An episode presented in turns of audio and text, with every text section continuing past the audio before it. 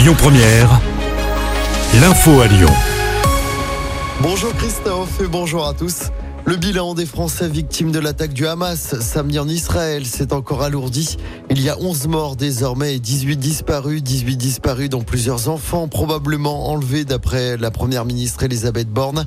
400 ressortissants français qui quittent Tel Aviv sont attendus en fin de journée à Roissy. Emmanuel Macron va réunir tout à l'heure les chefs de parti à l'Elysée pour évoquer la situation. Le chef de l'État qui va ensuite s'adresser aux Français lors d'une allocution télévisée euh, ce soir à 20h. Hier soir à Lyon, malgré l'interdiction de la préfecture, une nouvelle manifestation pro-palestinienne s'est tenue en centre-ville. Plus de 200 personnes se sont rassemblées place Louis Pradel avant de déambuler dans les premiers et quatrièmes arrondissements de Lyon. 32 personnes ont été verbalisées. Une personne a été interpellée. L'actualité du jour, c'est aussi ce nouveau procès dans l'affaire du meurtre de Catherine Burgot, la postière de Montréal-Lacluse dans l'Ain.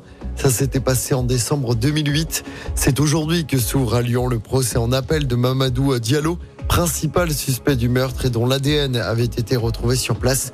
En avril 2022, il avait été acquitté du meurtre en première instance. Il comparaît libre à partir d'aujourd'hui avec toujours l'ombre de Gérald Thomasin, acteur césarisé qui vivait marginalisé en face du bureau de poste où travaillait la victime. Il est porté disparu depuis l'été 2019.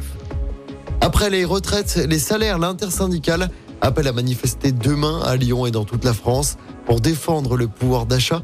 Éducation, santé, transport, énergie, plusieurs secteurs seront perturbés ce vendredi. À Lyon, la manifestation partira à midi de la place Bellecour. Et puis le maire de Rieux-la-Pape, de nouveau menacé de mort. Julien Smati a publié une photo hier sur ses réseaux sociaux où l'on voit un tag le menaçant.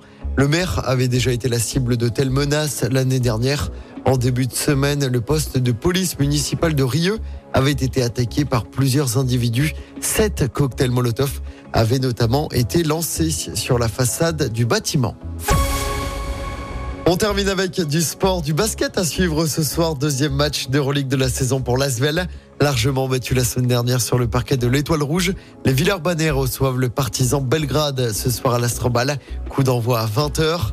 Et puis en football, Villefranche remporte le derby rhodanien face au Gol FC. Victoire 2-1 des Caladois hier soir. C'était la dixième journée de National. Villefranche reste troisième. Gol FC est désormais 16e.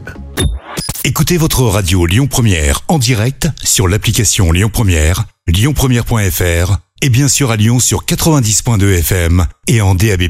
Lyon Première